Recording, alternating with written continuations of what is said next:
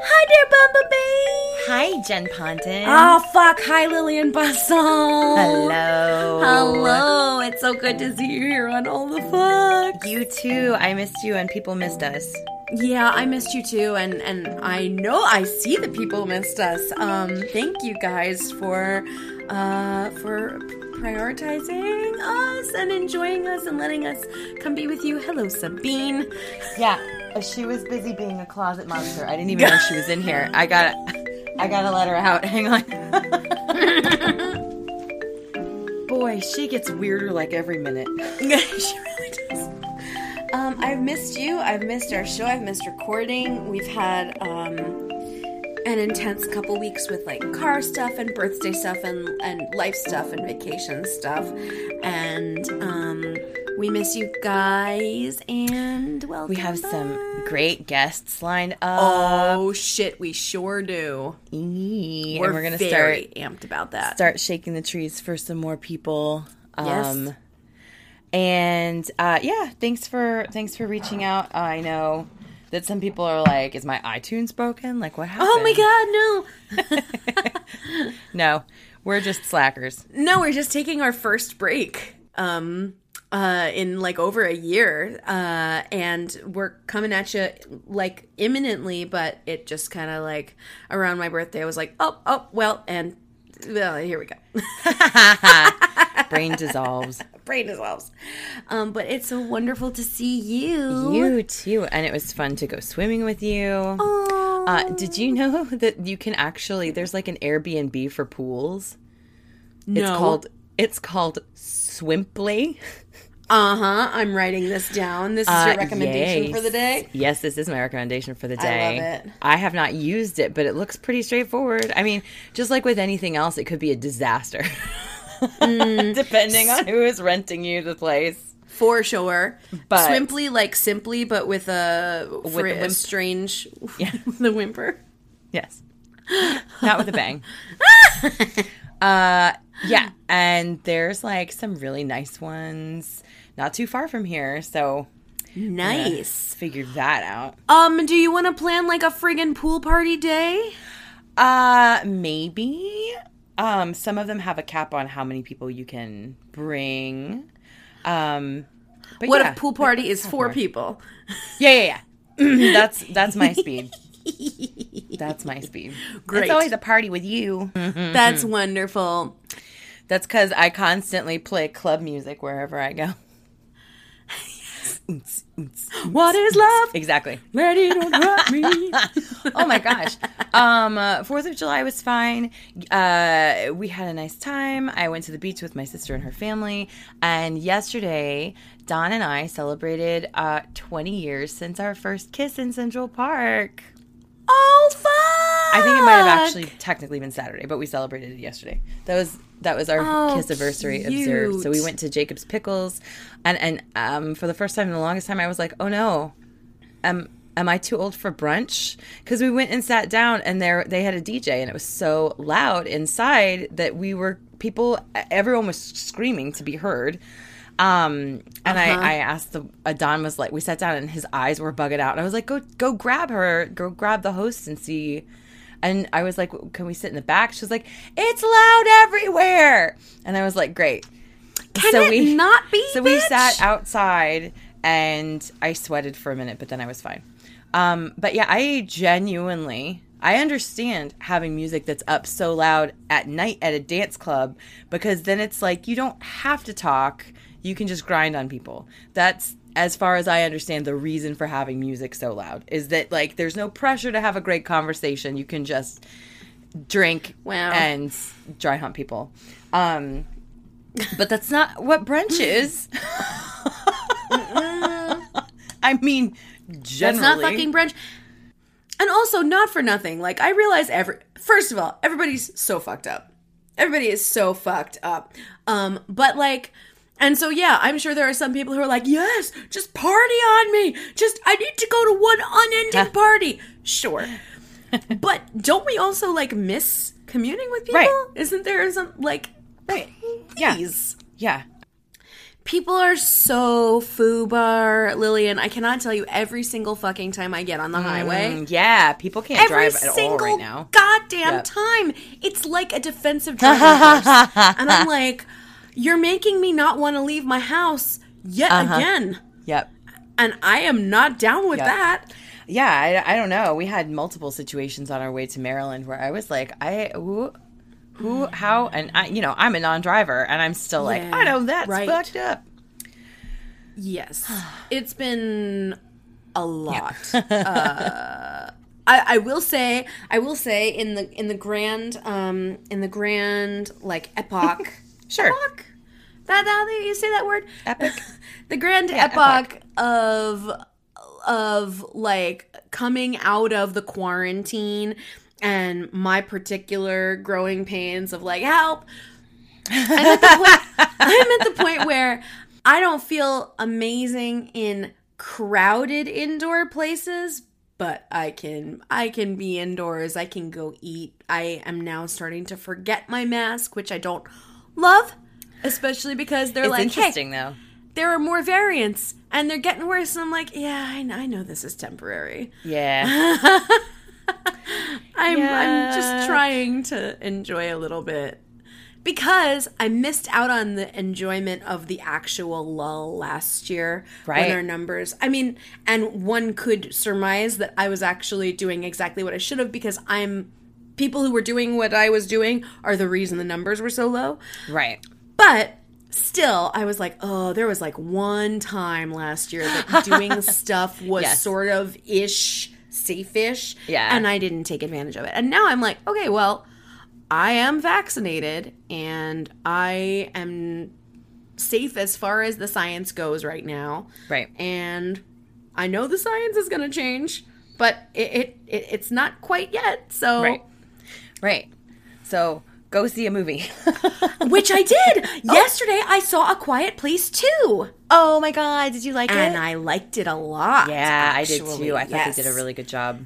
I thought they did a great job. Although I will say, I don't unlike the plot line of. Sorry for spoiler alerts, guys. I'm gonna try to not be super spoilery, but like the the plot slug of the film is like there's more danger to fear out there than than just the aliens.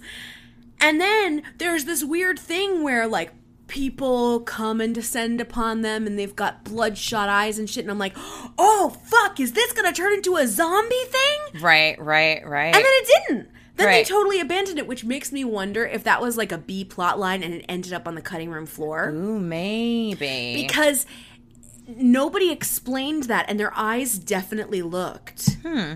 bloodshot and like the and like the the male lead in this one sort of alluded to it like they're not the kind of people who who who who who deserve saving and like yeah.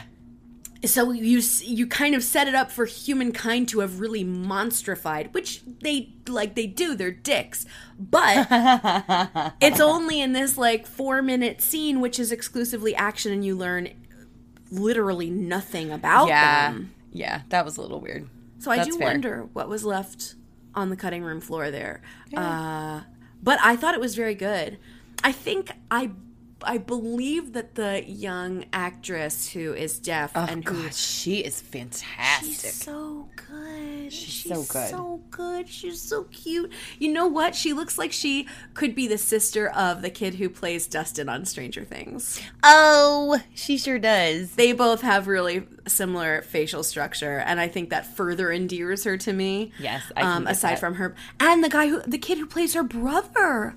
Yeah. so good. Yeah, yeah, yeah. His Kids- his last his last scene before the denouement was like, Mm. oh my god. so amazing. Him and and Emily Blunt's fucking killing it, and Kieran, mm, Kieran Hines. I don't know. The don't the know. guy is fine. The guy's Sure. fine. He's great. As opposed to He's to not fine. He's good. I just I'm tired of men. oh, that's fair. Especially when there are two black characters and each of them get picked off immediately. And I'm like, come on. You could have just made the family friend black and made him the fucking grown up hero instead Uh-huh. of casting this Irish motherfucker. Yep. Yeah, I mean, I think that that's that's still the thing to unravel about diversity versus tokenism in in media because people think that they're doing a good job, but then you're like, wait, but what? Like, just because you cast people, just because you gave someone a job doesn't mean you're portraying them in a way that's necessarily helping anybody. Right. We got to be heroes. We got to we got to be heroes. We got to make it to the end of the film. We've got to last several seasons on a show. And please don't don't kill uh marginalized folks off like that. Like there were two two and they were used in sacrificial ways and I was like this yeah. is fucked up. Uh huh. Yep. Um, and I was like, ah, I really wish this were not happening in 2021. Mm. In, in a movie made by actors, no less. Here's something great that's happening in 2021. Our friend Jana Schmieding. yes, Do you know what she's doing? Jana. Okay, so uh, fuck buddies. Jana Schmieding is a wonderful indigenous. I think she's Lakota woman who is a stand-up Yeah, comic and a comedy writer, and she uh, and fat, and she ran a podcast called Woman of Size that Lillian and I have both guested on a couple of times. Fucking love Jana. She's out in LA doing a lot of fat female representation and a ton of indigenous representation. You do not find indigenous folks in film and TV almost at all. And so she's really repping on two very marginalized levels. And she was I don't know what happened first, whether she was cast in or whether she was part of the writer's room. I want to say she was in the writer's room first because I remember this happening. Mm-hmm. Mike Schur, who is the showrunner of so many amazing things like Parks and Rec and The Good Place, and he's and Brooklyn Nine Nine, and Mike Schur is just like literally one of my personal heroes. Mike Schur was creating this um, this uh, lab basically for under underrepresented uh, voices, and I believe he was looking for writers, maybe writer talents, and Jana got involved in that, and it turned into this show on Peacock called Rutherford Falls. I'm so proud and I'm so excited and I can't believe I didn't know about it and I can't wait to watch all of it. oh, you only just found out? Yeah, I found out because somebody else was tw- was like Oh. tweeting about it. I don't. I'm not good at keeping up with things like that. I knew that she had Sure. stopped the podcast because again, it wasn't coming into my feed, and I knew Right. that that was probably like two years ago or something. And occasionally, I think I would check when, or I would see a funny one off on Twitter for her or something. Um, but yeah, I I can't. I'm I'm so fucking excited. She's great. She's great. Rutherford so great. Falls.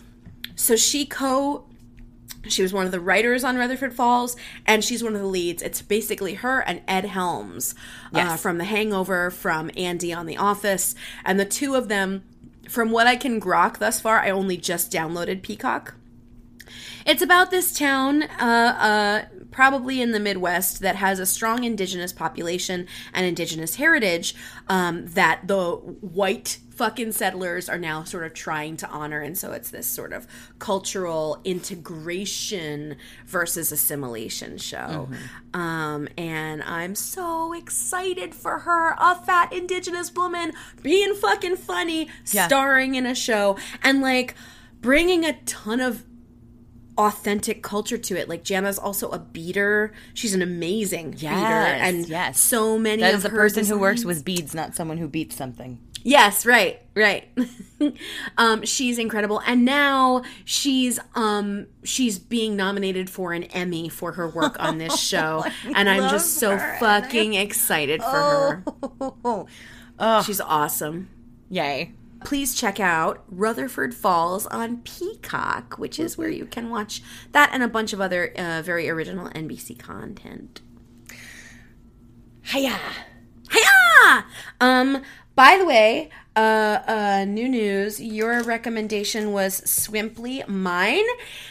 Okay, I'm growing so much right now, and it's so uncomfortable, and that's all I'm really gonna say about it. Um, but I am reading Untamed by Glennon Doyle. Oh, I am not familiar with this.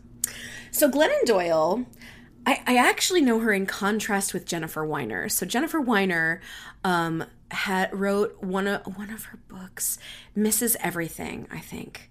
One of her books was up for um, an Oprah book club pick and I think it would have been her first time and she was really excited and and Oprah ended up going with Glennon Doyle who had just released a book called Love Warrior.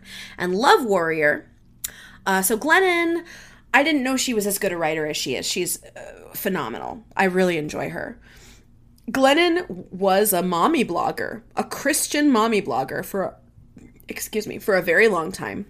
And living a very like mm, Christian mommy life, but the the real heart under it was like, hey, my Christian mommy life saved me from alcoholism and drug abuse and a, a ravaging eating disorder. Wow. So a lot of her like spirituality came from family life saving her from herself. Right. And then Love Warrior is a book about how she found out her husband from the day they were together was having one night stands all the fucking time. Oh no. Right. And she oh. writes in it that it was I didn't feel like my heart had been broken. I felt like I felt enraged like a writer whose plot had been broken. Oh, and she's shit. like, This is not how it's supposed to fucking go. And so she used a lot of internal power to make make those fucking lemons into lemonade and like go to therapy and re and resurrect her family and resurrect her marriage. And so she did so writing Love Warrior. She writes Love Warrior, it gets published, and it's about to release when she falls in love with a woman. Oh hey. Look Yeah. at that. Yeah. Uh, And so that happened literally at the same time. Like she was on the book tour when she fell in love with this woman and she was like, oh shit. And she was like, hey, agents, I'm changing my game. And they're like, no, no, no, no, no. This whole book is like about you and your happy little family. And she's like, no, no. My life is about me. And so then she started Untamed which she prefaces with a story. I feel like we can all benefit from this, so I'm going to read it. The, the, the preface to the book. Yeah, I'm here for it. Called Cheetah. Two summers ago, my wife and I took our daughters to the zoo. As we walked the grounds, we saw a sign advertising the park's big event, the Cheetah Run. We headed toward the families scouting out their viewing spots and found an empty stretch along the route. Our youngest, Amma, hopped up on my wife's shoulders for a better view. A peppy blonde zookeeper in a khaki vest appeared. She held a megaphone and the leash of a yellow Labrador retriever. I was confused. I don't know much about animals, but if she tried to convince my kids that this dog was a cheetah, I was getting a cheetah run refund. she began, Welcome, everybody. You are about to meet our resident cheetah, Tabitha. Do you think this is Tabitha? No! The kids yelled. This sweet Labrador is Minnie, Tabitha's best friend. we introduced them when Tabitha was a baby cheetah, and we raised Minnie alongside Tabitha to help tame her. Whatever Minnie does, Tabitha wants to do. Oh my god. I know. You can't wiggle if I'm recording. You can't do it. Thank you. The zookeeper motioned toward a parked Jeep behind her. A pink stuffed bunny was tied to the tailgate with a fraying rope. She asked, Who has a Labrador at home? Little hands shot into the air. And whose lab loves to play chase?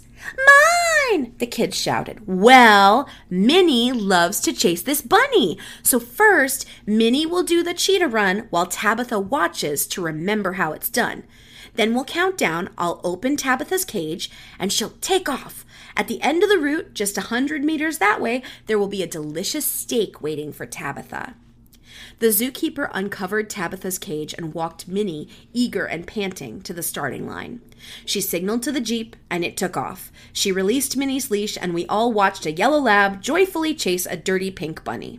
The kids applauded earnestly. The adults wiped sweat from their foreheads. Finally, it was time for Tabitha's big moment.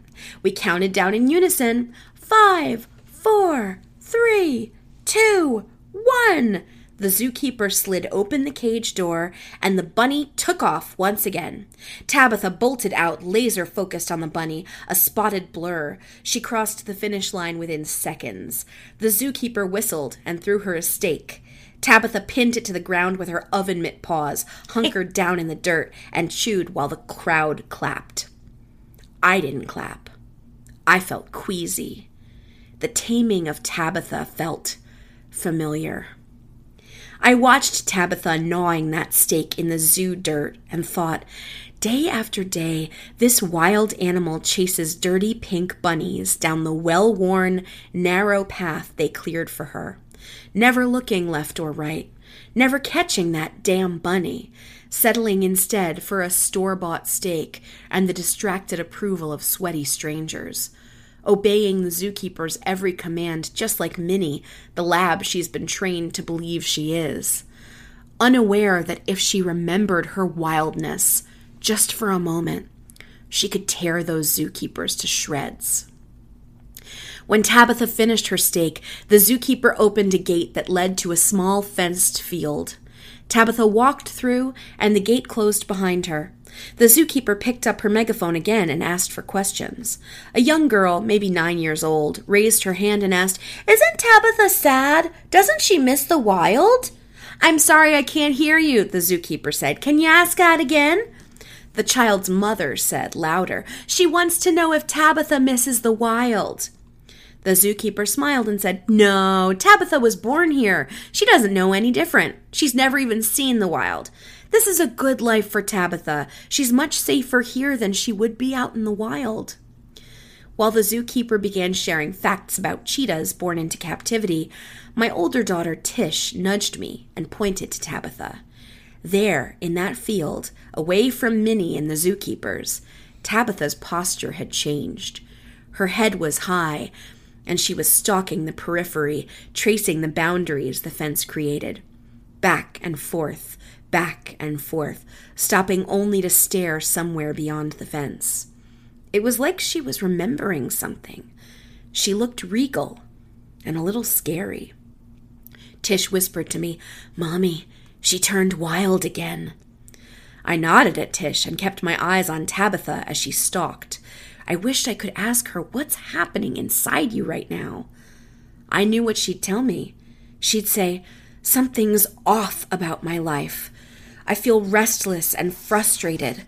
I have this hunch that everything was supposed to be more beautiful than this. I imagine fenceless, wide open savannas. I want to run and hunt and kill. I want to sleep under an ink black, silent sky filled with stars. It's all so real I can taste it. Then she'd look back at the cage, the only home she's ever known. She'd look at the smiling zookeepers, the bored spectators, and her panting, bouncing, begging best friend, the lab. She'd sigh and say, I should be grateful. I have a good enough life here. It's crazy to long for what doesn't even exist. I'd say, Tabitha, you are not crazy. You are a goddamn cheetah. Holy shit. That's so great. Holy fucking shit. Oh, It's- man. Real good. It's this is a great book.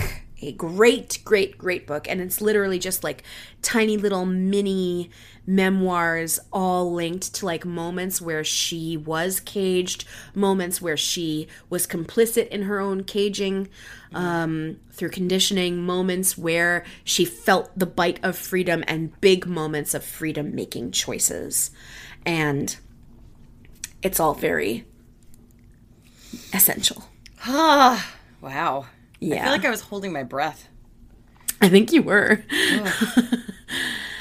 uh, so I strongly, strongly recommend Untamed by Glennon Doyle. It's um, incredible. And I think, I mean, I think we're just all at a point right now, no matter how it applies in your life. This year has taught us that life is short. This year has pointed us maybe toward what we want, or at the very least, what we don't want. And that's really scary. That's really scary because the things that we decide we don't want are the things that promise us safety and security and um, and predictability, and it's hard to say no to that. Um, and I just, I think we are braver than we know, and um, we can do hard things. Yes, we can. So, um, I uh, I've talked before about my struggle with bathing suits, um, and I found I found something that works fine, but it's still not like what I want or how I want it. Um, and I don't when I'm actively swimming, especially at the ocean, I don't I don't worry about it. But I think about people's cute beach things on Instagram and stuff. And um, you know, I don't know. I wish I had a bathing suit that made me feel awesome. Um, however, this last time when I was at the beach with my family, looking around at like all of the different kinds of people who are at the beach and realizing that for the most part, I'm not looking at anyone else at the beach literally at all. I'm sure that there are some people who go specifically to check out other hot young people, but um like I asked my my niece and nephews all of whom are like um 19 to 26. I was like, "Have you ever gone to the beach with friends and like made even made friends at the beach? Do you ever talk to anyone like maybe if there's a bar near the beach, but like sitting on the beach I think the most interaction we have with people is when they accidentally throw a frisbee and, and it like lands on our towel. I don't under I don't look at I don't care about anything anybody else is doing, and I wish that I had not wasted so much time Oh. up worried about how people thought I looked in a bathing suit because really no one gives a fuck. And the reason why I brought this up is there's a, a, a transmasculine non-binary photographer who I follow on Instagram. Oh, this photographer's name is Rah R A H Foard F O A R D. You can find them at Raw's All That on Instagram. And they were talking about how yesterday was the first time since their top surgery that they had gone out in public um, and just had a nice swim, and that they had that they had been shirtless in front of people last summer but didn't feel good about it at all. And this time felt great about it. Oh, yay. and there's so many things that we all like squish down and hide and so many things that we worry about like people seeing scars and people like questioning and and sometimes people are assholes. It's not gonna it's not gonna never happen. Mm-hmm. But like also most people don't go to the beach or the pool by themselves. So if you're with someone and somebody's Yes. an asshole. At least you have like some backup. Mm-hmm. um and it's it's it's worth the risk man. It's So to be able to be out in the sun um with your shirt off if that's what you want. And like ps the the um there's a nude beach in new jersey. There's topless beaches in new york. Like if no matter who you are if you want your shirt off you can just go take it off somewhere. Mm-hmm. um and no, nobody cares nobody cares Love that. Nobody cares, and except for you, and you're the one that you are that you owe it to to make happy. So Yes. that is my story. I love it. So it's been a while since we've read to you guys, especially something other than um, uh, uh, terrifying interactions with horrible people. Um, and we want to bring you back to Weetzie Bat. You may remember last summer we did an episode where we read uh, the book Weetzie Bat by Francesca Lia Block. It's one full episode. It's lovely. Uh, dig into us versus the audiobook if you prefer your readers. Um, if you prefer to know your readers very intimately and mortifyingly. Um, and Necklace of Kisses, uh, Francesca Lia Block wrote a number of books after Weetzie Bat that were in that universe, but this is really the first one about Weetzie and similar to Untamed, about a woman who is trying to find her magic again. Yay! Yay! This is also the first book that bonded Lillian and I. Yes, yes. Um, it, oh, oh, interesting. The little blurb on the back of my hard copy is um hardcover copy, although it is a hard copy. Um, it says "Necklace of Kisses" is the most lustrous gem in the necklace of Weetzie Bat stories. I read it on the plane and had to hide my tears from the woman seated next to me. John Cameron Relatable. Mitchell. Relatable. John Cameron Mitchell. It's so nice to hear those mushy things because he was such a dick on Shrill. So I'm like, no, actually, you're lovely, and I've been in love with you since You were in uh, Secret Garden. Oh. I have. I've always loved him. Oh, that's so cute. I love that. So here we go. This is Necklace of Kisses by Francesca Lia Block. Kisses. Where were the kisses? Weetzie Bat wondered. Even after almost 20 years, Weetzie and her secret agent lover man still threw each other against walls, climbed up each other's bodies like ladders, and attacked each other's mouths as if they were performing resuscitation. The kisses had been earthquakes, shattering every glass object in a room. They had been thunderstorms, wiping out electricity so that candles had to be lit. Then those kisses extinguished the candle flames. They had been rainstorms on the driest, thirstiest desert days, causing camellias, hydrangeas, aga- agapanthus, and azaleas to bloom in the garden. Those kisses, Weetzie remembered, they had been explosions. Now there were no kisses at all. Weetzie dressed in a pair of cropped, zippered, pale orange pants, a silver studded black belt, a pair of high heeled ankle strap sandals, a black silk and lace camisole, a white satin trench, a pink Hello Kitty watch, and a pair of oversized, rimless pink glasses, with her name written in rhinestones on the lens. Then, carefully, thoughtfully, one by one, Weetzie took out of her closet a lime green, pink, and orange kimono print string bikini she had made herself, two fresh, unopened packs of men's extra small white tank tops from the surplus store, new fallen snowy white Levi's 501 jeans, men's black silk gabardine trousers from the Salvation Army tailored to fit, a pair of orange suede old school trainers with white stripes orange leather, silver studded slides. Some bikini underwear and bras in black, white, pink, lime green, and orange. A pink and green Pucci tunic from her best friend Dirk's Grandma Fifi. Grandma Fifi. Grandma Fifi. Weetzie put everything into a small white suitcase covered with pink roses and fastened with gold hardware. It was very important that everything was just right. Fabulous, actually. She'd read an article in a fashion magazine, Aceness at Any Age, and realized that she had already zipped through her 20s and 30s, only 10 short years each, wearing Salvation Army finery mixed with her own wacky creations. She liked the jacket made of stuffed animal pelts mm-hmm. and the necklace of plastic baby dolls. But at 40, she wasn't sure that either looked particularly ace, and there was less and less time to be fabulous now. Why was fabulousness important? The world was a scary, sad place, and adornment was one of the only ways she knew to make herself and the people around her forget their troubles. That was why she had opened her store almost five years ago. Everyone who entered the little square white house with miniature Corinthian columns, cherub statues, and French windows seemed to leave carrying armloads of newly handmade and spruced up recycled vintage clothing, humming 60s girl group songs, 70s glam and punk, 80s new wave one hit wonders, or 90s grunge, doing silly dances and not caring what anyone thought. Weetzie loved the old dresses she found and sold because they had their own secret histories.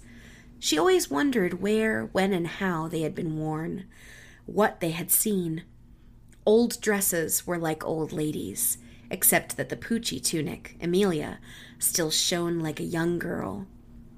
In her white purse, Weetzie put her tiny pink Hello Kitty wallet, her huge black sunglasses case, a toothbrush, toothpaste and floss, deodorant, a bottle of jasmine and gardenia perfume, a tube of pink lipstick, a heart shaped powder compact, travel size bottles of sunscreen, moisturizer, hair gel, and shaving cream, a razor, a comb, and her cell phone.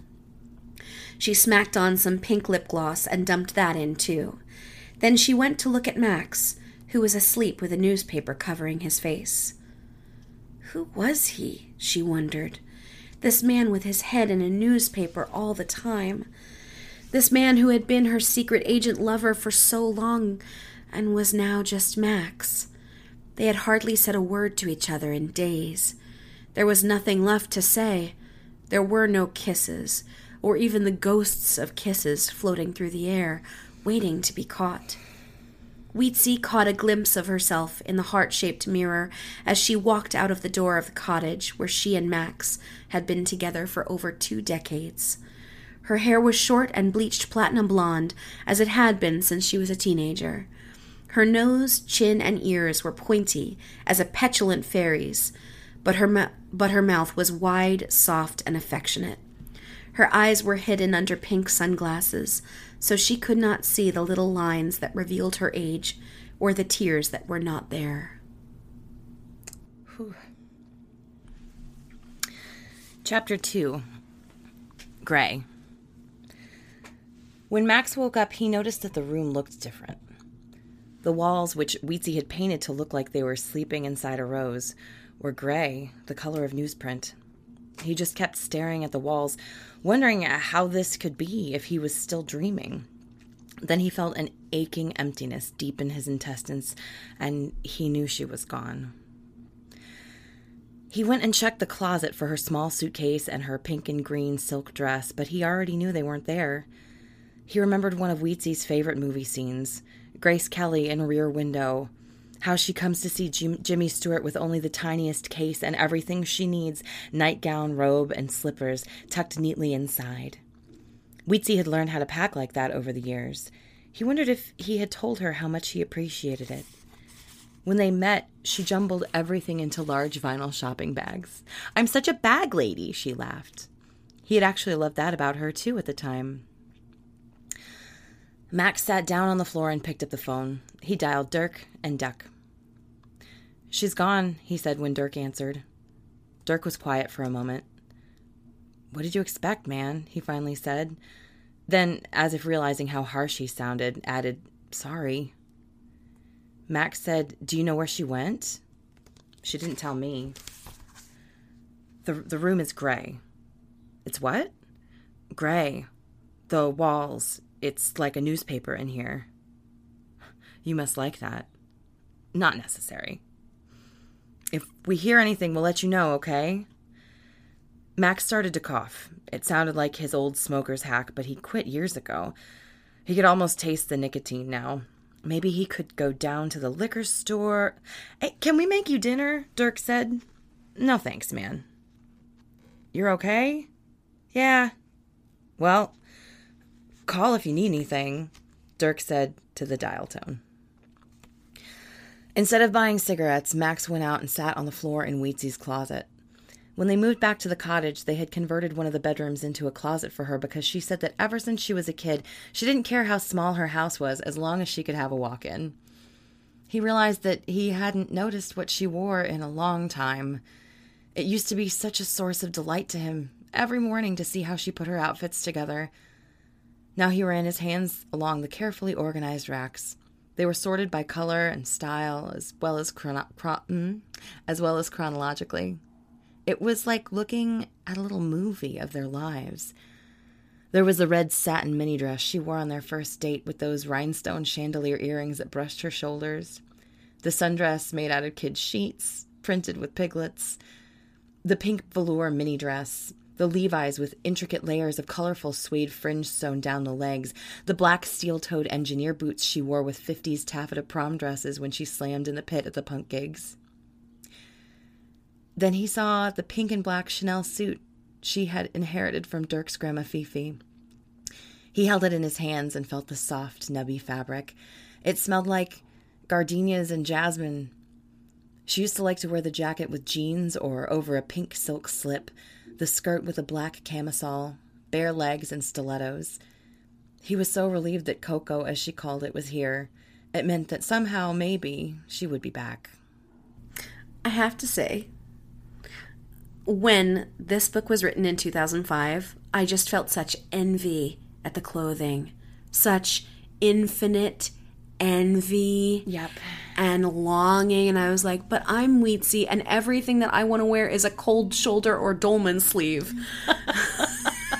Yeah, yeah, no, I always felt that way. I had I had thin friends who who wore like a denim jacket over a slip or would, you know, even like the whole trend of making a handkerchief into a shirt kind of Yeah. thing. Yeah.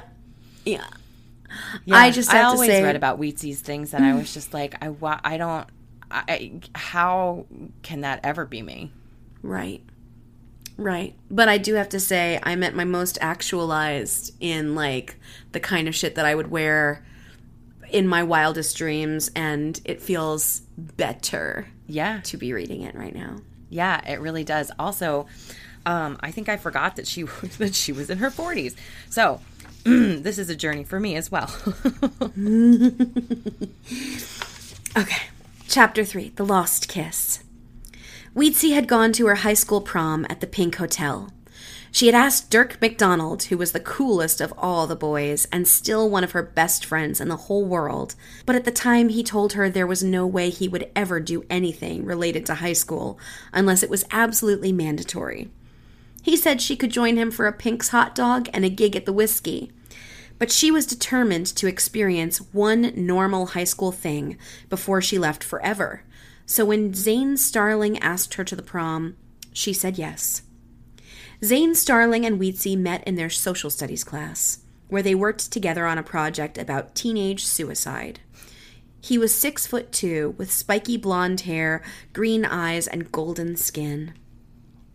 In the afternoons, Weetzie roller skated through Hollywood to his small stucco house surrounded by generations of transplanted Christmas trees. They sat in his dark, pine scented room talking about what would make someone want to kill himself. These conversations proved how sensitive Zane Starling was, as well as perfect looking.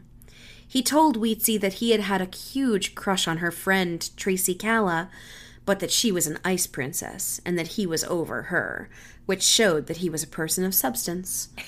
he played David Bowie albums, which demonstrated that, unlike 95% of the boys at Weetzie's high school who only listened to heavy metal, he was utterly cool. Then he asked Weetzie if he could paint her, which proved that he was also artistic and attentive. On prom night, Zane Starling, wearing a rented black tuxedo and an aqua blue shirt, borrowed his father's station wagon and picked Weetzie up. He told her she looked beautiful in the aqua blue satin taffeta dress that she had found at a vintage shop and shortened to the top of her thighs by removing two tiers of ruffles, the devilishly pointed, paler aqua blue satin pumps, tiny white fishnet gloves, and an aqua blue rhinestone studded cat collar. Dreams. Mm-hmm. Zane Starling pinned a white tea rose and lily of the valley corsage onto Weetzie's dress and handed her a present wrapped awkwardly in tissue. It was the painting he had made, and it looked just like her. When they arrived at the hotel, Zane left the car with the valet, took Weetzie's arm, and walked her up the staircase into the ballroom, where they danced all night until Zane Starling's aqua blue shirt was soaked sheer with sweat. Then they slipped out into the gardens of the hotel under a rose arbor beside a small pond full of water lilies. Weetzie imagined that Zane Starling's kiss could have healed anyone who might have thought they wanted to die. That she would see angels with shocks of iridescent hair and luminous thunderbolts on their faces. But instead of waiting to see if this was true, she pulled away from Zane Starling and told him she wanted to go home. When he dropped her off at her door, she couldn't stop crying, though she could not have said why. Later, she realized it was because Zane Starling could have been the one, and she was too afraid and too young for him to be the one, and she knew it would never happen that way again. Also, Weetzie was thinking of Tracy Kala, who was dark skinned, had big breasts and long, shiny hair, and had sat at the table next to Weetzie and Zane Starling with her boyfriend, a model who looked at least five years older than anyone else at the prom. Weetzie kept glancing over at their table and wondering how Zane Starling could like her if he really wanted Tracy Kala. When she saw the painting he made of her, she realized even more clearly that she looked nothing like his dark, voluptuous dream girl. So Weetzie never returned Zane Starling's call. Later, she found out that Dirk was gay. She met Max, who was small and dark and brooding, and whom she loved in all the chambers of her heart, but never kissed any more. Many nights, lying beside him, their bodies not touching, Weetzie dreamed of a pink palace full of dancing ghosts. And so she would go to the hotel now, seeking the kiss she had lost. that whole thing, uh, he could have been the one, but she was too afraid and too young for him to be the one. Like, mm. we don't, it's so hard to admit that when you're young. Oh, that, like, God, yeah. that, like, someone that you're, that turns you inside out mm. is not the same person. Well, they won't be the same person in five years, so how can they necessarily. Yeah know who you can't know who's going to be good for. Anyway, whatever. You get the point. that that beautiful ennui. Mm. Uh, I think this is chapter four. Um, the Pink Hotel. The rumor behind the Pink Hotel was this. It was built in the 20s by an eccentric movie mogul as a palace for his fiancee, Daisy. Just before they were about to move in, Daisy suddenly died. The producer disappeared into the suites on the top floor, and the rest of the palace became living quarters for the most beautiful and desirable Hollywood prostitutes. It was taken over in the 50s by the son of the madam who reinvented it as a hotel. Rumor had it that he performed pagan rituals on the grounds and hid statues of goddesses and horned fertility deities in the gardens. It was also said that Daisy still haunted the rooms. You drove up a circular road lined with palm trees and bougainvillea plants to the Pink Hotel's green glass doors. You entered a lobby with pale green carpeting, pink velvet chairs, and a cream damask sofa. You took a large flight of stairs up into a grand ballroom with pink and green parquet floor. On the floors above were the rooms and suites whose walls could not talk, but might possibly wake you in the middle of the night with a song. To the left of the lobby was a gleaming white restaurant that opened into a terrace overlooking the main lawn.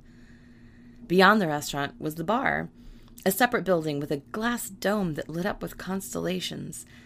On the right side of the lobby was a beauty salon with blue mirrored walls painted with pink cherry blossoms and gold branches. Along the back wall of the hotel was a row of shops that had originally been an atrium. A reflecting pool ran the length of the shops, Jacarandas and willow trees lined its banks, wild parrots flashing their feathers among the leaves, swans, gilded, gli- swans glided, and flamingos posed beside the lily pads. Any hotel exit you, took you down winding paths among beds of roses, gardenias, and topiary animals, through tiny groves of citrus trees, under grape arbors, and past mossy grottos with splashing fountains. The main path led you to the garden rooms, tiny individual cottages that had been first built to house the help. Beyond these was the Olympic sized pool. At the other edge of the lawn was a Japanese restaurant and a traditional gardens that had been built by the next owner, a businessman from Tokyo whom no one had ever seen, but who was said to visit once a year dressed up as an actress, a trophy wife, or a geisha. The current owner was even more mysterious. As Weetzie left her 1965 mint green Thunderbird with a valet who looked like Rudolph Valentino and walked through the front doors, she thought, Oh, Pink Hotel, if I could be a place, you are the place I would be. Chapter 5 The Blue Lady. Weetzie went up to the check in desk carrying her suitcase and her white purse. She took off her pink rhinestone sunglasses and put them on the pale green marble counter. A very tall, slender woman with her hair worn in an elegant chignon on top of her head stepped out from behind a small potted orange tree. Oh, Weetzie said. May I help you? the woman asked in a soft, resonant voice. I'm sorry, you're so blue, the woman said. Weetzie said, Beautiful! And blue, the woman said. She was an astonishing shade of cobalt. Isn't it funny how no one says what they see? I don't mind. I know that I'm blue. Are you here to check in? Yes, said Weetzie. Sorry. No problem. Weetzie thought of how direct the woman had been and decided to ask the question that was on her mind. Why, I, I mean, how did you turn blue? The woman said. Weetzie nodded. I left my boyfriend to come here, the blue woman said, gesturing around the lobby of the hotel with its domed, pale blue ceiling painted with cherubs and rose garlands. And then I started missing him. When I called him to see if I could come home, he said he had met someone else. Weetzie suddenly imagined Max lying in bed under his newspaper. In the vision, there was another pair of legs beside his, a woman's. Her head was covered with a newspaper, too, but she had lovely feet with purple toenail polish. Weetzie looked blankly at the blue lady, wondering if she had somehow guessed why Weetzie was here. Then she realized that the story was a response to the question about the woman's coloring. And you turned blue, the woman said, checking her computer. Yes. Now, would you like a garden room or something in the main building? A garden room, Weetzie murmured, looking at the plain gold band Max had given her wondering how she could ever possibly carry off cobalt coloring. Chapter 6 Room Service Weetzie's room had French doors that opened onto a tiny patio with a fountain and potted jasmine and gardenia plants. The ceiling was painted pale sky blue, the carpet was pale grass green, and the walls were papered with an old fashioned pattern of pink cabbage roses, light purple irises, green leaves, and pale yellow stripes. There was a seashell shaped love seat upholstered in rose velvet, and a desk and chair of pale yellow wood, hand painted with leaves and the small roses you could make by dabbing a brush in two colors of paint about eight times each. There was a big, comfortable bed with a pink comforter. The satin sheets felt like water and smelled like lavender. There was also a small refrigerator and a mini minibar. Weetzie opened the refrigerator and took out a bottle of tonic water and a bottle of grapefruit juice, which she mixed in a glass on the ice she had retrieved in a silver bucket from the humming machine down the hallway. As she put a Milky Way bar into the freezer for later, she vowed that she would go easy on the refreshments in the room. They cost a fortune, and the money she had saved from the store wouldn't last forever. Not that she would be here forever, she told herself, and then wondered when she was planning on leaving. This question had not even occurred to her when she came here. Weetzie took off her shoes, pulled the bedspread off the bed. She always remembered how she changed her baby's diapers on those things when they were babies, and lay down with her drink. From the room, you could hear the splashing sounds of the pool and smell the chlorine mixed with the flowers. You could hear birds in the trees and the cleaning lady whistling as she wheeled her cart down the walkway. The cocktail Weetzie was drinking bit her mouth pleasantly. Was it the quinine from the tonic water? What was quinine, anyway? Some kind of bitter salt? Weetzie finished the drink and took off her clothes. Then she went into the bathroom and filled the tub, dumping the entire contents of the hotel's green bath gel bottle under the stream. She opened the window so she could smell the garden and eased herself into the bathtub. Then she hummed Smells Like Teen Spirit while she shaved her legs and underarms and used a pumice stone on the calluses on her feet. She realized that she didn't have any significant songs after Kurt Cobain shot himself. It made her feel old, but there was nothing she could do about it. Listening to new music hurt too much. When she got out of the tub, she wrapped herself in one of the thick white towels that smelled of fresh baked cake and sat on the bed. She realized, smelling the towel, that she was starving, so she did her second favorite hotel thing to do.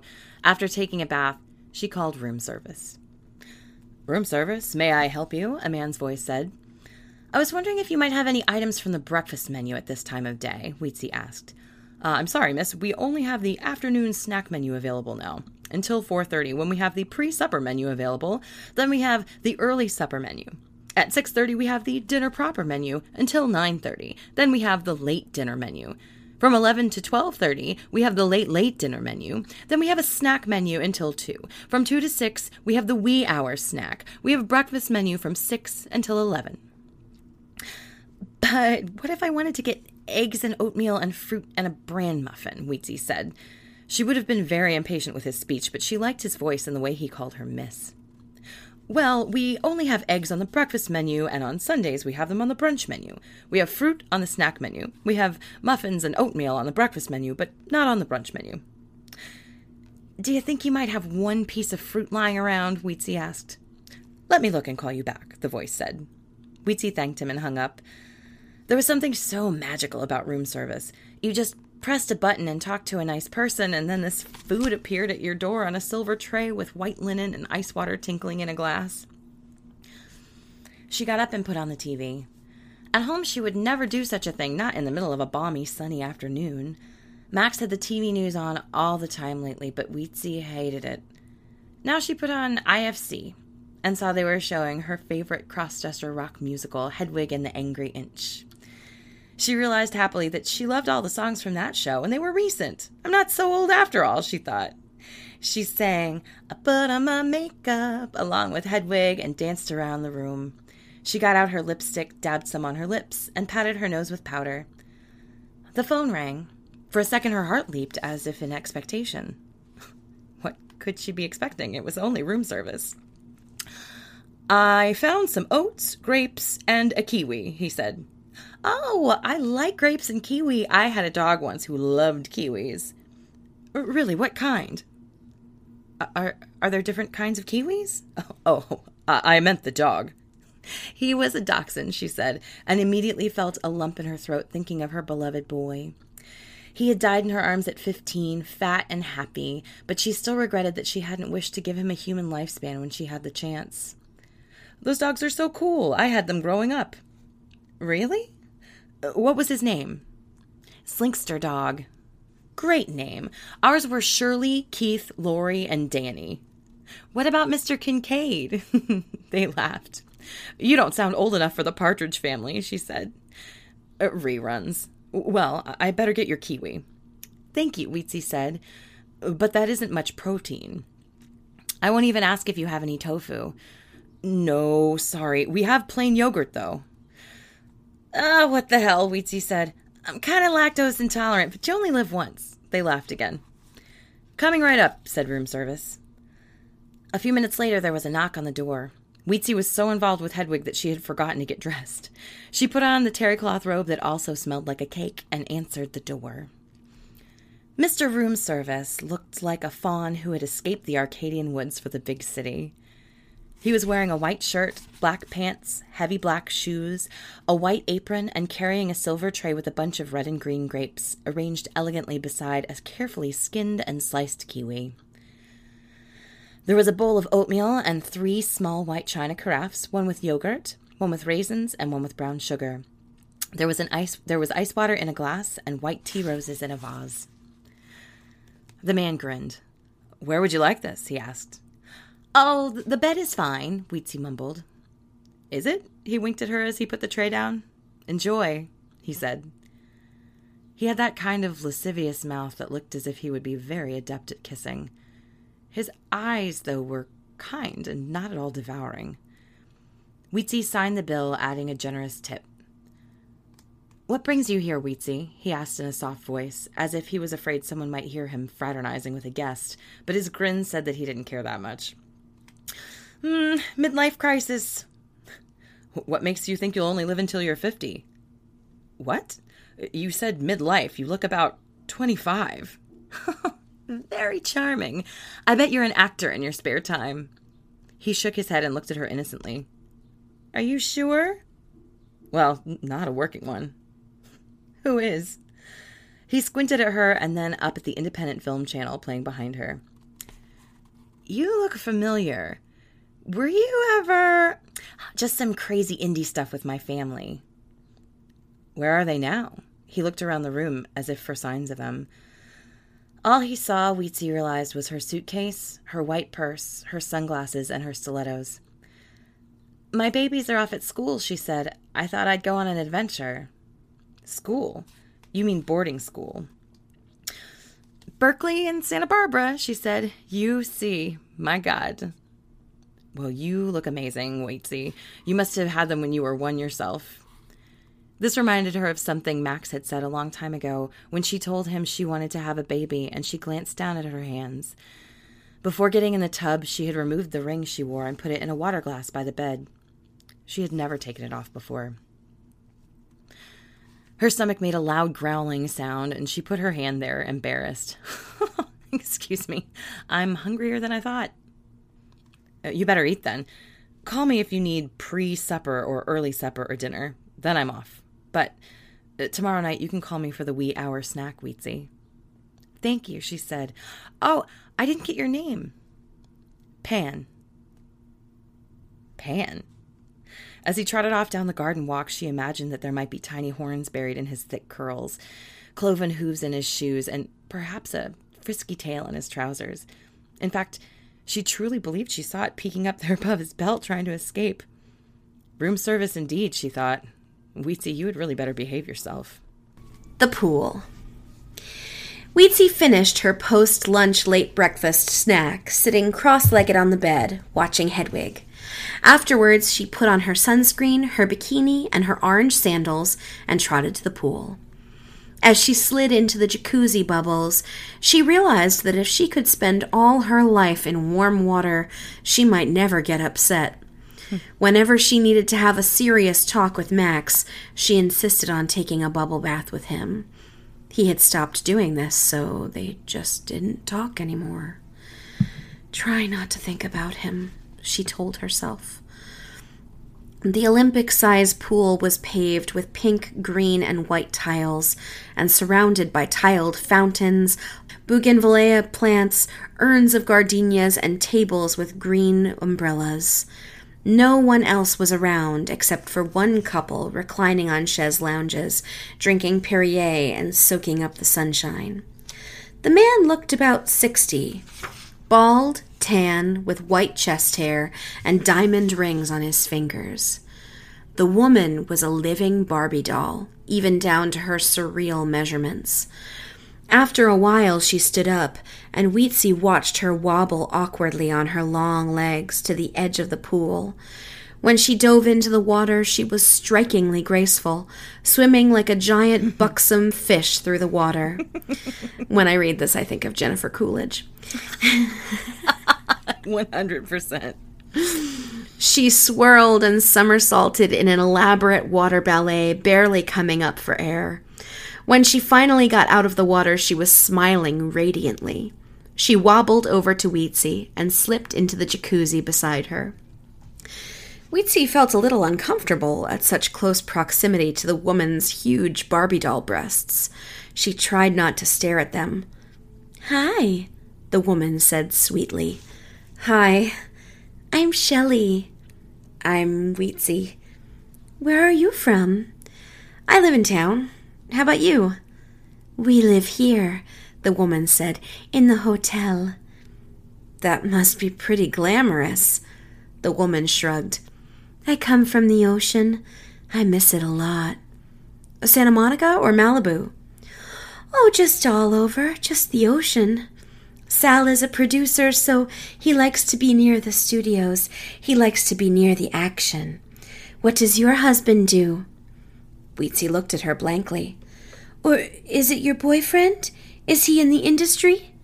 Weetzie remembered that she had put Max's ring back on her finger, but she still didn't quite get the question. He's a director. He must be pretty successful. He does all right, Weetzie said, but this is on my dime. I'm an independent woman. Oh, honey, Shelley said sympathetically, we've got to get him in line. A man has to take care of his possessions. She reached under the water, took Weetzie's French pedicured foot in her hands, and began massaging it. Before Weetzie could say anything, Sal, who had been making his way over, lumbered down the steps and dunked himself into the water. I hope I'm not interrupting anything, he said. Honey, this is Weetzie. Isn't that a cute name? Weetzie, realizing her foot was still being caressed, pulled it quickly away. I'm Sal, the man said. He winked at her. Weetzie wondered if she had imagined it, what with the bright sun on the pool and his diamonds and all. It all seemed like too much of a cliche. What do you do, Weetzie? I own a shop. She's an independent woman, Shelley said, as if she were talking about a life threatening disease. Sal clucked, Where's your guy? At home, Weetzie said. I'm taking a little vacation. Well, at least join us for a drink, said Sal. Shelley nodded, shaking out her long blonde hair. For the first time, Weetzie realized that it had green tints, maybe from a bad dye job or too much chlorine. That would be nice, Weetzie said. After all, she had come here for an adventure. Weetzie went back to her room, showered, and slipped into Emilia. Then she put on her sandals and walked along the garden path to Sal and Shelley's suite in the main building of the Pink Hotel. The couches were shaped like giant gold and rose velvet seashells. They were dimly lit. There were dimly lit fish tanks filled with exotic tropical fish swimming along miniature sunken ships, and gold treasure chests overflowing with strands of pearls and jewels. On every surface were small china mermaid figurines. Shelley showed them off one by one, telling Weetzie their names in a soft, serious voice. Kelpie, Lizette, Pamela. The little mermaid statues looked sad, so fragile and breakable with their painted on smiles. Sometimes I write little notes and put them inside, Shelley said. I pretend I am sending them to my mother. Sal handed Weetzie a large Sapporo.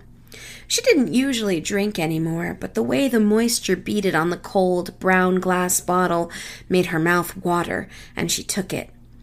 Sushi? Shelley asked, holding out a tray. Sashimi? She daintily picked up a huge slab of raw tuna and slid the whole thing down her throat in one shocking swallow.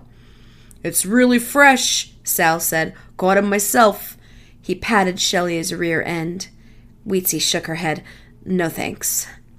But by the end of the evening, and after three beers, she had eaten some yellowtail, slurped a salty, jiggling orange sea urchin, and even rigorously chewed a piece of white and purple octopus, just like when she was young and omnivorous. At one point, while Sal was out of the room, Shelley leaned over and asked, Have you ever had any plastic surgery? Excuse me? Weetzie said. It's just that I assume everybody does, you know, all the girls anyway.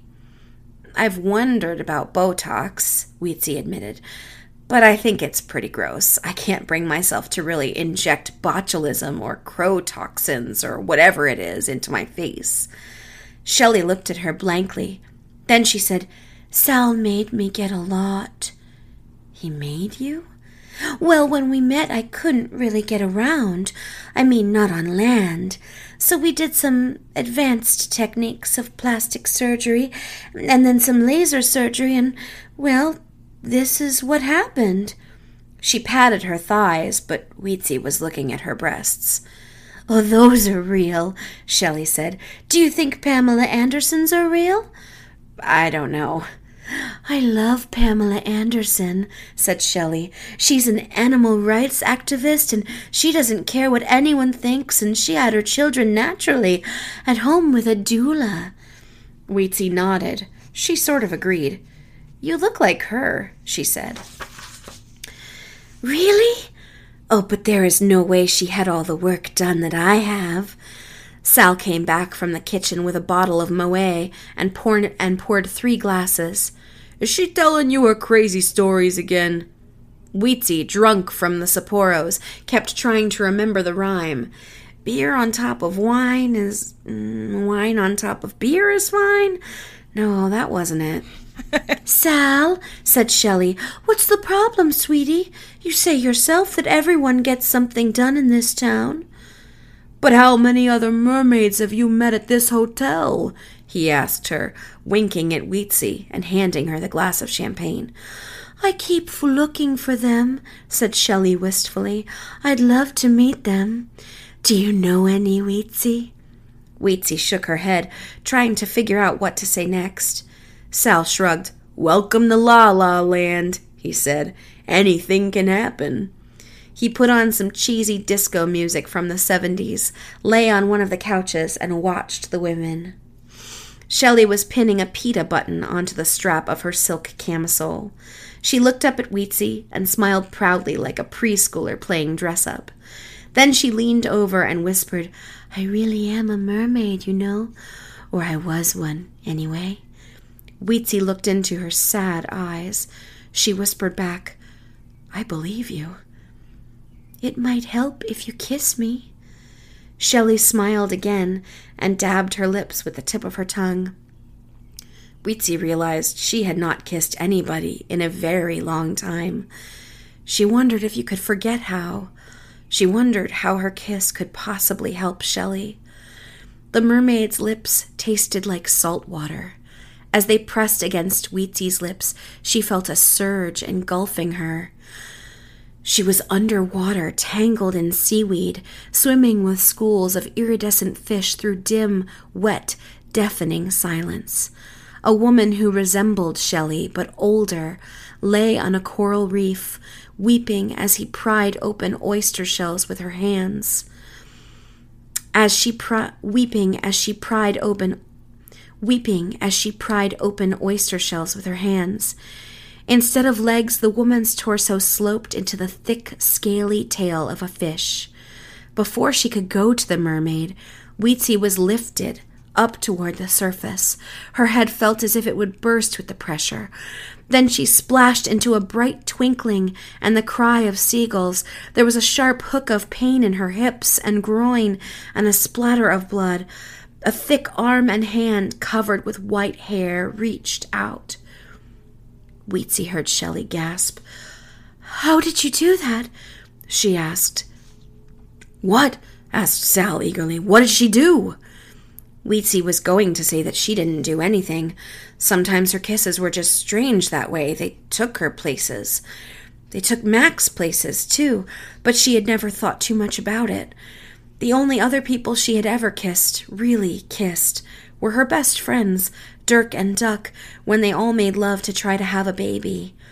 She was going to say something, at least to try to answer Shelley's question, but didn't. There was something hard and cool in her mouth. She spit it out into her hand a large Baroque pearl. Shelley saw and quickly closed Weetzie's fingers over it. Maybe you should go now, she whispered. Weetzie was too astonished to do anything except get up, find her bag, mumble a quick goodbye, and leave. There was a delicate mist hanging over the gardens, just like on her prom night so long ago. She could smell the night blooming jasmine, the gardenias, and hear the splash of fountains and chirping crickets. Phosphorescent green lights, hidden in the foliage, illuminated the pathway that wound back to her room. A chill started at the nape of her neck and slid down her spine to just above the band of her underpants. It was cool now, but the chill wasn't from that. There were footsteps behind her. Were there? She walked faster without looking back, her stilettos ticking louder and louder as she went. She reached for her key inside the white leather purse and fitted it between her knuckles. When she got to her door, she was panting. Her hands shook as she gra- as she jabbed at the key at the lock. When she was inside, she switched on all the lights, bolted the door, and collapsed on the bed. Outside, the gardens were completely silent. Even the crickets and fountains held their breath. Silly, she told herself. This is probably the safest place you could be. The cleaning lady had come in to turn down the bed, leave fresh towels, and put a pink chocolate box on the pillow. But the creepy feeling lingered like the memory of fingers along Weetzie's vertebra. She untied the gold ribbons on the box and ate the chocolates. Then she fell asleep in her clothes, lights on, the mermaid's pearl still clutched in her hand. Witch. Max sat on the floor in Weetzie's closet for a long time. He touched different items of clothing, remembering places they had gone and things she had said. The zippered leather jacket she wore when they rode his motorcycle to the pier for the first time was the color of the cotton candy they ate when they rode the carousel. Think pink, she had said. The sleeveless sweater covered with the opalescent sequins and the cream lace mini- miniskirt she wore on his 28th birthday made her look like Marilyn to him. He could hear her singing, Happy Birthday, in a breathy imitation of her screen idol. Each memory made him want a cigarette. Finally, he realized that if he didn't do something, he would go straight to the liquor store, buy a pack, and spend the rest of the evening in a cloud of smoke and self loathing. He hadn't noticed that night while that he hadn't noticed that night had fallen while he was in the closet. He hadn't eaten anything, but he wasn't really hungry. If Weetzie were here, she'd have said he'd better eat because if his stomach might not feel because his stomach might not feel empty, but his nerves were going to be as raw as sashimi in about a minute. Still, he couldn't bring himself to even think about food. If he opened the refrigerator and saw a plate of her soy cheese green chili enchiladas covered with edible orange nasturtium blossoms, he knew he would lose it. And if he didn't see something she had left for him, that would be even worse. He went outside and got on his motorcycle. He had no awareness of the air on his skin or the scents in the wind. He could have been dressed from head to toe in black leather. Max drove past the Chinese theater where Weetzie used to go to worship Marilyn's footprints in the cement. He looked up and saw the Hollywood sign where he and Weetzie had hiked the night she tried to convince him to have a baby. Even then, he had been afraid of bringing a child into the world. As grateful as he was for Cherokee and his witch baby Lily, he knew now he knew that now he could never have been convinced. Not after the thing he saw on TV almost two years ago. Not after those people leaping out of the windows as the planes crashed through the two towers. He drove past the row of all night Thai restaurants with their strings of Christmas lights and shrines decorated with fake flowers. He saw neon, giant neon cocktails buzzing in the air. The club where Weetzie had forced him to swing dance in a zoot suit during her rockabilly phase the small white shop with neatly manicured hedges and rose bushes in the front. He wished he could go inside and look at the dresses hanging there in the moonlight. He ended up as a tiny at a tiny bar where he used to go with Weetzie for drinks now and then. On her 30th birthday, she had worn a leopard print silk slip and go-go danced in a gold cage. But tonight no one was dancing. He ordered a whiskey as a reward for not buying cigarettes. It burned his mouth like gasoline, and he wondered what made him think he could take something so strong. All he drank now was an occasional beer. What if she comes and finds me? he thought to himself. What what if she was just hiding, waiting to see how I'd react, whether I'd pass the test? She will come up to me and touch my arm and tell me that she just wanted to know that I would miss her if she left. Just like that time when Duck left Dirk and then they found each other in a bar in San Francisco. Magic was always happening. Someone touched his arm and he jumped. His heart slammed in his throat. He turned and saw a woman. She was about 40, slender with short blonde hair. Even though he knew this wasn't Weetzie, part of his brain soaked in whiskey kept trying to believe it was. Max, the woman said. Uh, do I know you? Oh, please. I haven't changed that much, have I? Just the hair color. It's a wig, but I knew you always preferred blondes, as gentlemen do. He patted his pockets reflexively for a pack of cigarettes. Oh, he could feel the carcinogenic burn already. Did she finally leave you? the woman asked. His whole body tensed as if she had slapped him. Who the hell are you? Oh, come on. I know it was ages ago, but still. Of course, he knew it was Vixen. He just couldn't really accept that he had run into her on this night, just when Weetzie was gone. This wasn't the kind of magic he wanted. Vixen didn't look that much different from the night Max had slept with her. Her face was harder, though. Leave me alone, he said. Oh, then you do remember. Max got up and pushed his way toward the door. He knew without looking that Vixen Wig was following him. Chapter 9 Heaven Weetzie woke late in the morning, took a long hot bath with a whole new bottle of bath gel that the cleaning lady had left by the freshly scrubbed tub, and shaved her legs and underarms, nicking her ankle with the razor. After she had dried off with the fresh towels and put a band aid on the cut, she called room service. Glancing at the clock, she saw it was three minutes past eleven. Am I too late for breakfast? she asked. Look outside your door, said Pan. She put on her robe and peeked out. It was hard to imagine that she had felt afraid here. The sun was making the hotel look pinker than ever. The jacaranda trees were filled with wild parrots. A red haired woman in a black bikini, a black beaded choker, and high heeled black sandals with three buckled ankle straps was walking along, holding the hand of her red headed toddler, laughing. On Weetzie's doorstep was a silver tray. She brought it inside and took off the heavy silver cover. There were slices of honeydew, cantaloupe, watermelon, pineapple, mango. There were blueberries, blackberries, strawberries, and grapes. There was also a huge oat bran muffin as big as a cake, two perfectly poached eggs, oatmeal, freshly squeezed orange juice, and yellow tea roses in a vase. I'm just going to pause it right here that this is a solid Jen Ponton list. Yeah. this must have been where I picked it up from as a kid. she picked up the receiver. Thank you, she said. I hope it's all right. It's perfect. Well, enjoy. Something was glowing in the light that streamed through the windows, and she saw it was the pearl from last night. She picked it up and held it to the window. It was heavy and cool. It looked like the real thing, although she knew more about rhinestones from the 50s than precious stones. Hello? Oh, uh, thank you. I will. And may I recommend there's an amazing performer at the bar tonight. The early show isn't so packed. Her name is Heaven.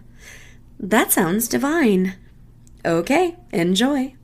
He hung up, and Weetzie ate her breakfast very slowly, closing her eyes to see if she could distinguish the tastes of the different fruits, rolling the berries on her tongue, comparing their size and tang.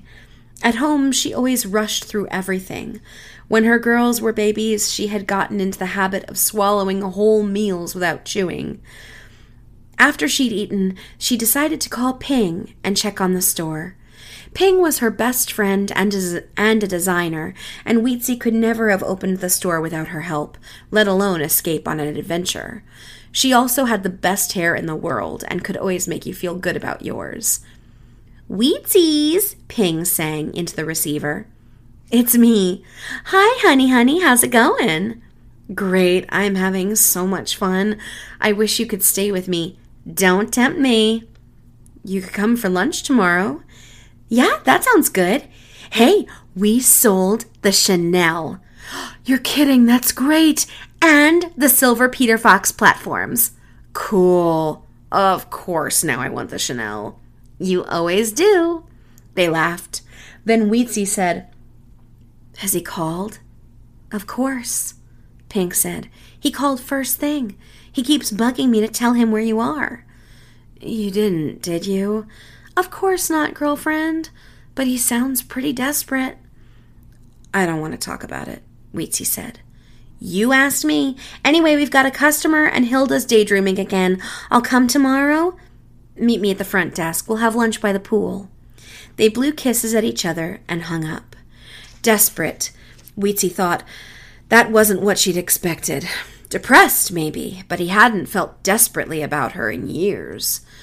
She noticed that while she was talking to Ping, she had received a message on her cell phone, though she hadn't heard it ring.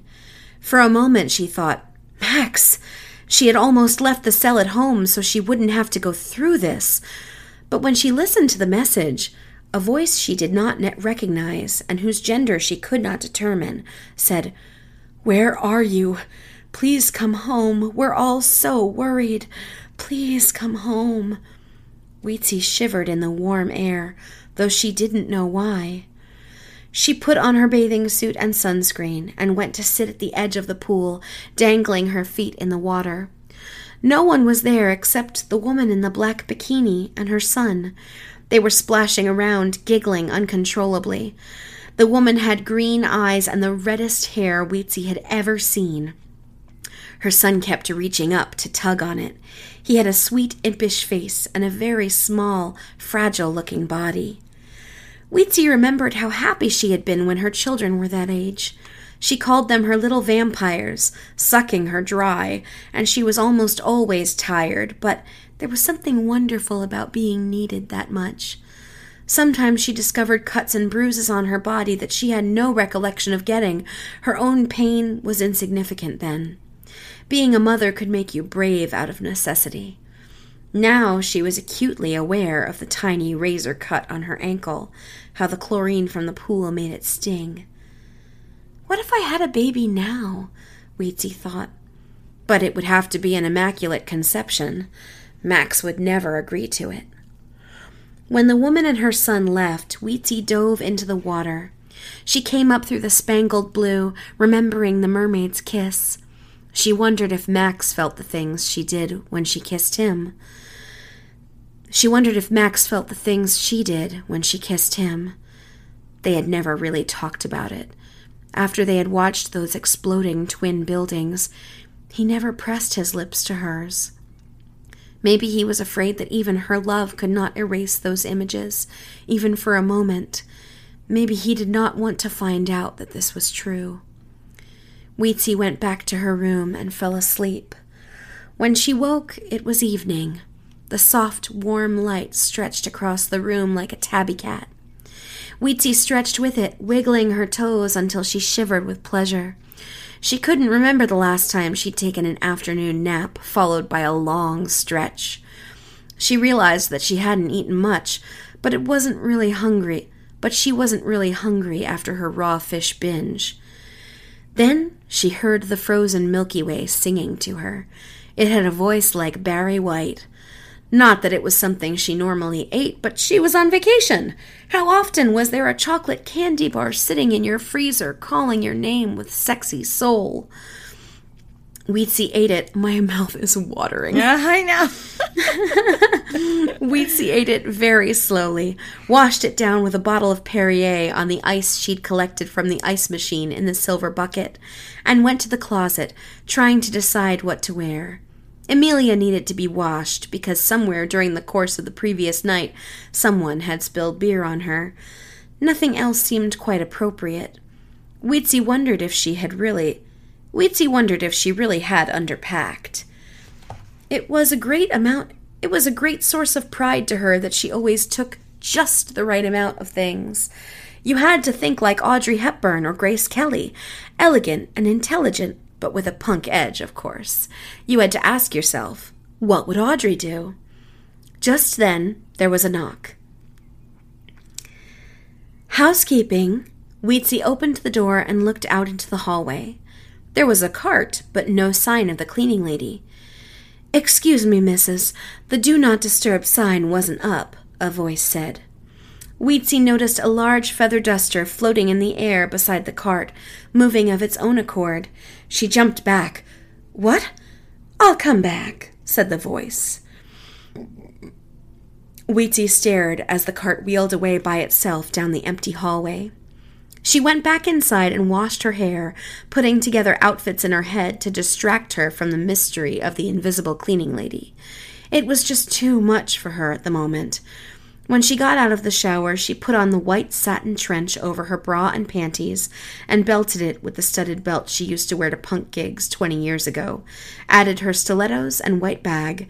She was set. For heaven, she thought. And it was heavenly that she didn't have to leave the grounds of the Pink Hotel to swim with sushi eating mermaids and hear a diva sing in a small glass building with a domed ceiling that lit up like the planetarium. The stars on the ceiling were twinkling, and a deep, thrilling voice full of sadness and tenderness rose up.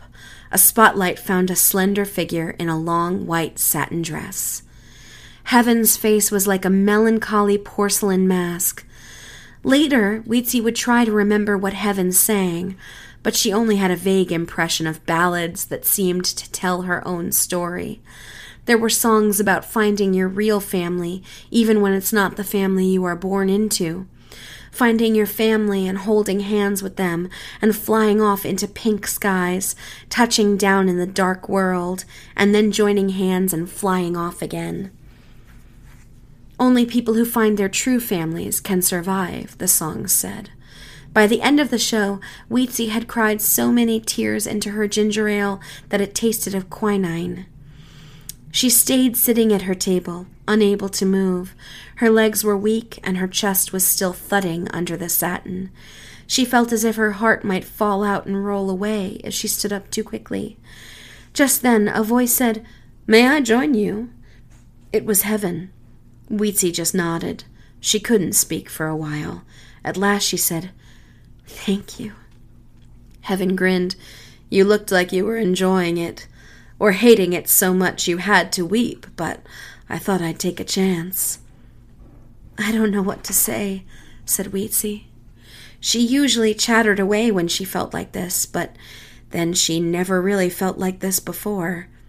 You don't need to, Heaven said. Your face says it all. Weetzie asked, Do you know me? And Heaven answered, I'm not doing my job if I don't make you think so. But the details, honey, the details are everything, right? You know that. A ginger ale on ice. It's really good if you put sushi ginger in the glass. A white trench belted with a studded pink number. I mean, look at the rhinestones on your toenails. Weetzie said, When did you see my toenails? She slid her leg out from under the table and displayed the jewel flower on her big toe. Heaven shrugged. Listen, she said, I'm having a little party in my room later. Say about midnight. I'm in the cherub suite. She blew Weetzie a kiss and was off in a hush of satin. Chapter 10 Spin the Bottle. Weetzie heard laughter streaming out of Heaven's suite. The front room was so crowded it was hard to see the decor, but Weetzie could make out pale blue wallpaper covered with chubby winged baby angels, pink carpet, and pink and blue chairs with gold wings. Swinging cocktail lounge music was playing, barely audible over the laughing people.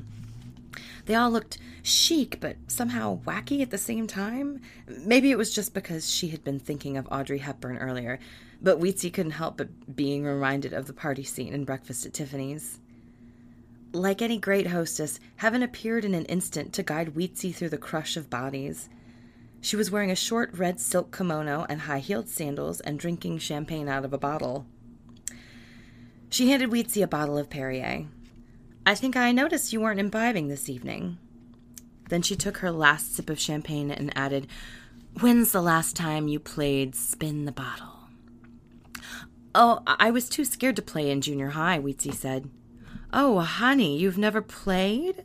We'd better do something about that. Heaven clapped her hands, and immediately a group of people formed a large circle.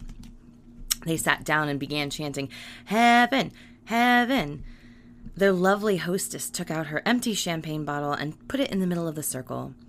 Then she licked her lips and spun it. The bottle wobbled and finally stopped on a very good looking man with dark, curly hair and lascivious lips. Weetzie realized it was Pan.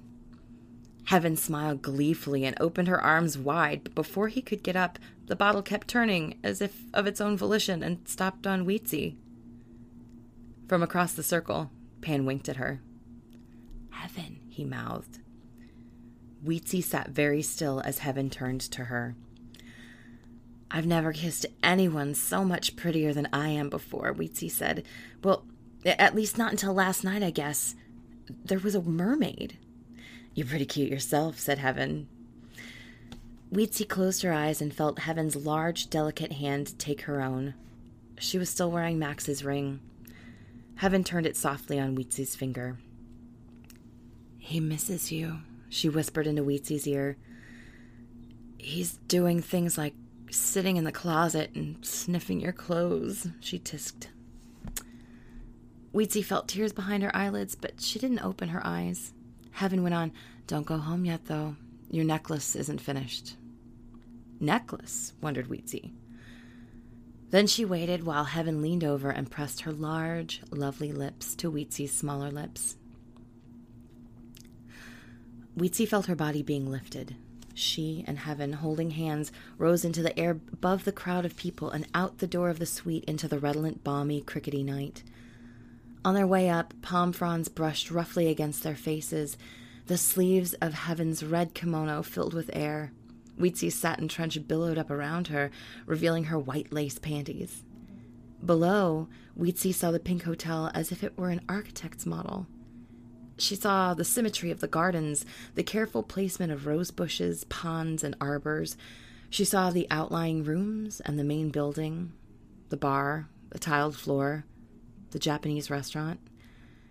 They went on through the night. Weetzie saw her city with its tiny Caroline boulevards, its miniature palm trees, its jewel box lights. She saw the club where she went to a punk gig, punk gig with Dirk the first time, and the club where she danced in a go go cage on her 30th birthday. The dome of the observatory where James Dean shot Rebel without a cause. The battered carousel at the top of the hill in Griffith Park. Oh, her little store with its columns and French doors. She saw trash and homeless people and fountains and limousines. She saw the cottage that had been given to her and Dirk by Grandma Fifi when she died, and where Weetzie had spent over 20 years designing clothes, raising her children, sleeping in the same bed with Max. The lights were all out. Even the TV wasn't on. Everything was so dark and quiet. Weetzie tried to turn her head to heaven to ask if they could stop there and look in. She thought she heard Heaven's voice. Oh. I guess he's not just sniffing in the closet now. Weetzie opened her eyes and realized that she had her hand in Heaven's lap, right on top of Heaven's sizable erection. She moved it away, embarrassed. No problem, baby, Heaven whispered. That was a great trip. Do you do that all the time? Weetzie felt something in her mouth, making it hard for her to answer. She spit out a red stone. It's Grandma Ruby's, Heaven said, for your necklace. So good! Yay! So we're gonna start here for now. We're gonna stop here for now. Yay! Oh, so good. I want to eat all the fruit, and I want to Oh dance with a guy who looks like a fawn. Mr. Tumnus was mm. easily my first crush. Like when everybody else was like into, I mean, that'd be too early for new kids, but like, you know, Dukes of Hazzard and like soap opera stars and stuff. And I was like, I want. Tumnus is my AI character on Moonbase Theta Out. Oh, I love it. In fact, um, there's some there's some extra bonus content going up right now, and it's all very fucking meta, and it's so good, and I'm so proud of our whole team and of Deej. And uh, I'll give a little plug to Moonbase Theta Out if you guys like audio fiction. It's so well done. Um, it's beautiful. It's very queer. It's uh, lots of feelings and space crises and um, and diversity and uh, I have a really crazy, crazy cool plot uh, going on, and I'm just very proud of Deej. Nice. That's great. Yeah. Okay, boo. So recommendations are Swimply. Uh, Glennon Doyle's Untamed, so good. I think she also probably has like a podcast, um, although I haven't delved into that yet. And um, definitely Anything and Everything by Francesca Lia Block. Uh, and Janish meeting. Oh, and Janish Meeting! Oh my god, and Rutherford Falls on on Peacock. So important. Um, okay, that's that's that's more recommendations than we ever have. That's so good. I know. So many things. All right, fuck buddies, we love you, we miss you. Um, ha- have a neat summer. Have a neat summer. I hope your summer is peachy keen. Peachy keen? golly, Mm, that makes me want peach ice cream. fuck that homemade shit from your church, right? Mm-hmm. But but that is also that immediately just reminded me of Typhoid Mary. Yep. The peach melba that she would stir with her dirty ass it was arms. ice cream. Yeah, yeah. It was ice cream. But it was it was yeah, it was it was was it ice cream? Is peach It melba was. ice cream? Hang it was second. it was uh, yeah i want to say it was it was because whatever it was, yeah, because whatever it was, it wasn't pasteurized. Mm-hmm. Typhoid Mary peach. Oh, peach peach melba is peach ice cream apparently. oh weird definitely thought it was a toast situation Oh, but it's not i, I can't fathom that it would be maybe melba toast is just ice cream toast. I Oh no, ice cream I found a recipe for typhoid Mary's peach melba. oh, it's how it's served. It's peach ice cream on top of cake.